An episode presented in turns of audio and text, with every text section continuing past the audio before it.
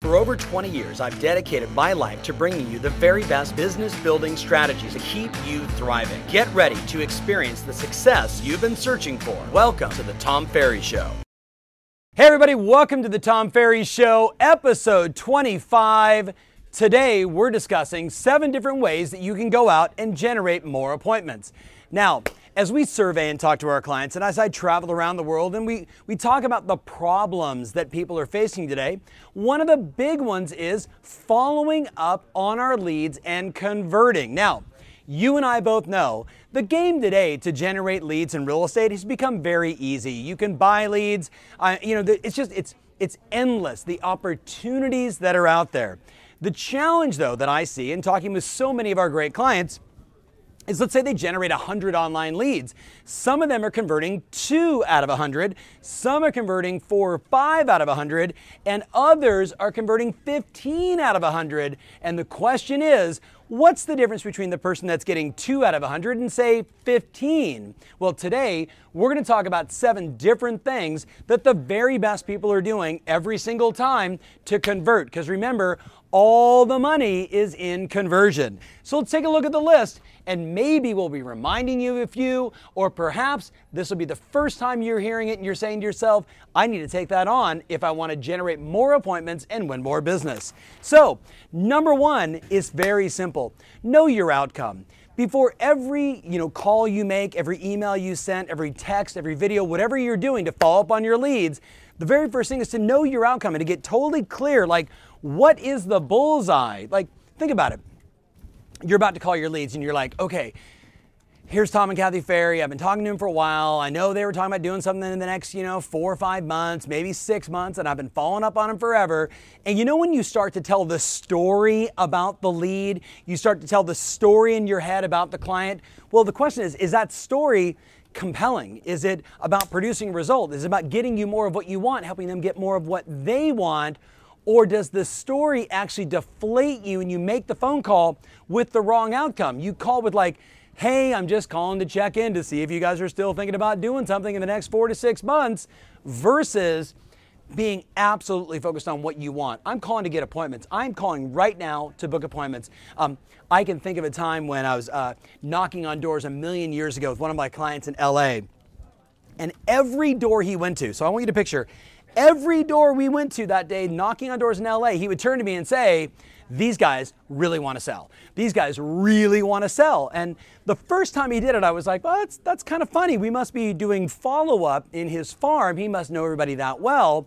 And he knocks on the door, and the person didn't answer. And he turned to me and he said, Oh, that's really too bad because they really wanted to sell. Then we go to the next door, and on our walk to the next property, he turns to me and goes, These guys really want to sell. They, I mean, they really, really, really want to move. Let's go talk to them.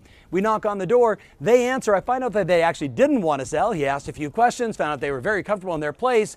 I turned and said, A minute ago, you just told me these people wanted to sell, and, and they clearly did not want to sell. And then I got it because as we went to the third door, guess what he did again?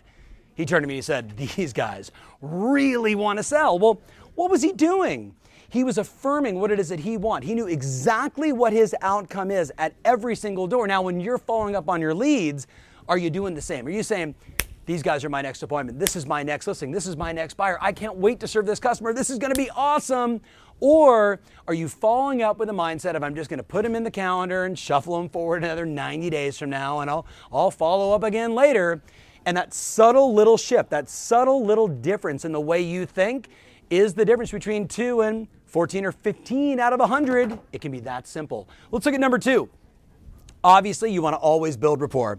So think about it. I'm following up on this lead, and, and what happens is, so Taz is my lead, and I've been, you know, calling Taz, and Taz wants to buy his first place, and we've been talking now for like eight months. He cleaned up his credit, he's doing this, he's making more money, he's all fired up, and and what happens is, we stop doing the basics. We stop like building rapport and connecting with that client at their level, at their right pace, if you will. So the basics of building rapport, if you read the wonderful book, Instant Rapport, you know, how to build rapport in 60 seconds or less, here's what it says. Make sure with every person you talk to, every person you connect, you don't assume rapport, but you take the time to match their tonality. So if they've got, like, if they answer the phone like this, hello, I'm not gonna call and go, hey, it's Tom Ferry with Banana Real Estate, how are you? No, I'm gonna go, hey, I'm actually gonna match their tone. Because remember, people do business with people that are just like them. People wanna make it easy. Like you actually make it easy by building rapport and staying connected to them. It's like you sound like them, you become like them. It's like you're a family member so it disarms them. The second one is their volume. You ever called on the prospect who talks really loud? They're like, hey, how's it going? And you're like kind of the quiet person. Well, guess what? If you don't elevate your volume, you actually disconnect with them and you don't have rapport. Rate of speech, fast talker, medium talker, slow talker. Uh, hello, I know I'm a fast talker. Consider this, you ready? Generally speaking, what do slow talkers think about fast talkers? City slicking salesperson trying to sell me something. But what if fast talkers think about slow talkers? They're like, hey, let me ask you a question. Come on, here's the answer, right? I mean, there's a natural disconnect. So if I want to book more appointments, I can't assume rapport. I've got to build rapport with every client I talk to and make sure just in that first 30, 60, 90 seconds that we're connected on that level and there's no unnecessary resistance that would stop me from getting an appointment. And then the last one is language. So people use certain language. Don't use your realtor language speak on them. Stay in their model of the world. Now, number three, if I want to book more appointments, call, voicemail, text, email, and video. The key is this. You ready? It's modality. So some people are going to answer the phone, but many aren't. Some people are going to respond to a voicemail, many won't. Some people respond to a call, text, email. What I know is this the great agents like you we're willing to do everything. So we'll call, we'll text, we'll send a video, video today, Bomb Bomb. Big shout out to my friends at Bomb Bomb because you can record that little video. Hey Taz, I've been thinking about you. I left you a voicemail message. Sorry didn't get you. Hey, I found a sweet property I think you'd love to see. Call me today at 555-1212 because I'd love to show it to you this weekend. And I record that on a Bomb Bomb video. I email it to them, and guess what? I know in real time, did they open it? Did they watch it? How many times did they watch it? That's valuable data if you want to book more appointments. Let's look at number four. Easy one. You got to master the basics of pre-qualification. So I've given you seven questions here. If you go to tomferry.com, you, you know, text or you know, type in free scripts, and you can download all kinds of great dialogues from us. But the basics that I'm to be focusing on every time I connect with someone. Hey, what's your goal? Do you guys want to buy? Do you guys want to sell? How soon do you want to do it? Why? What's your motivation to act? Why now versus say later? As an example, who else is involved? Because is there anything worse than building rapport and connecting with one person and then showing up to the appointment and realizing there's an actual other decision maker that you don't know and you have no connection with? Youch, right? Who else is involved? What's important to you in the agent you choose, in the house that you buy? This is that basic value elicitation question. I want to find out what's truly important to them so I can match that. I can help them achieve what really is important. Then, number six, what's your plan B? I love this question. Hey, if it doesn't work out, what's your plan B? If we can't sell your home at that much money, what's your plan B? If we can't find you the perfect house, what's your plan B? What we know today is clients with a plan B are less likely to act, right? They're looking for the unicorn, which you and I both know in many cases doesn't exist in today's market. Number seven, what has to happen in order for you to move forward? So these basic questions should be coming out of you every time you're meeting with a new prospect, identifying that new lead, going deep, creating contacts, finding out what's really important to them so you can help them achieve their goal by booking an appointment. Now, number five, capture all the details so you've got greater context. See, um, a couple days ago, I was in uh, Michigan. Mike Bowler Sr., right, comes walking up to me and he says, Hey, Tom. So, Mike, big shout out to you. Hey, Tom, how's it going? And so he and I were connecting. Then I met somebody brand new. Well, guess what? I had no context for this person I was meeting, but for Mike, because we've tweeted together, we've texted together, we've emailed back and forth, we've done things together, what happens is we've got a greater, a greater relationship because we have context where the new person, let's say I just met, because I don't have any of those details, I don't know anything about their life, they're all brand new to me. So who am I more likely to get an appointment with? The person I've got contacts with or the person that's brand new? And the answer is very simple context rules the day. The more I capture what's important to them, who's involved, where they're going, I don't care. Dog's name, university they went to, anything they're willing to share, I'm going to capture so when I follow up, I can use it as a point of reference, as a point to build rapport and to let them know that I'm paying attention and that I care. And let me tell you mine right now, that is a monstrous game changer. Number six, put them in some kind of follow up plan. Very simple. Ready? Um, uh, so many of our clients will tell you, they will say to you, if that prospect wants to do something in, in under 30 days, I'm going to call them every day until I get an appointment. Every day, call, text, email, whatever it takes. I'm going to follow up. I'm going to be relentless. I'm going to be so relentless that at a certain point, they're going to book an appointment with me because they, they want me to stop calling. You with me on this? That's how important it is today. When they give you that short window, you've got to be super aggressive until you get the appointment. If they're under 90 days, two times a week until you get to that 30 day mark because you need to stay top of mind. See, when they want to move in the next 90 days or buy in the next 90 days, you and I both know their radar for real estate agents and opportunities, whoop, whoop, whoop, it's going off. So if I can't get an appointment immediately, I've got to be on them every, you know, like as often as I can be to stay top of mind. So when they find that property that perhaps they saw online or in a magazine or whatever, that they actually reach out to you before going to the direct to the listing agent. Does that make sense?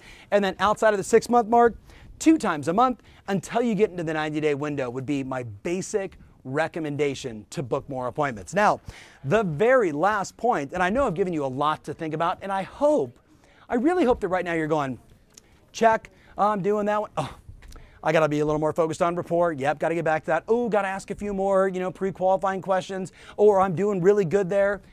Use this as like a little mental checklist. Are you doing enough? Because if you're not getting enough appointments, there's probably some adjustments you need to make. So number seven, check it out. Never accept a no or a maybe when a yes is still possible. Think about it like this. Is there anything worse than knowing you got a hot prospect on the phone, knowing you got somebody that's ready and they're like, look, I'm really excited about this. Let me just talk to my spouse and, you know, follow up in the next few days and we'll get this done and we'll, we'll get a meeting. And you say, okay, versus, look, I totally get it. I'm married, I understand. Why don't we do this? Let's tentatively just go ahead and book the appointment for Friday. You're busy, I'm busy. Have a conversation with your husband. And then if something happens, if something goes awry, you can just let me know. Otherwise, I'll see you Friday at 5.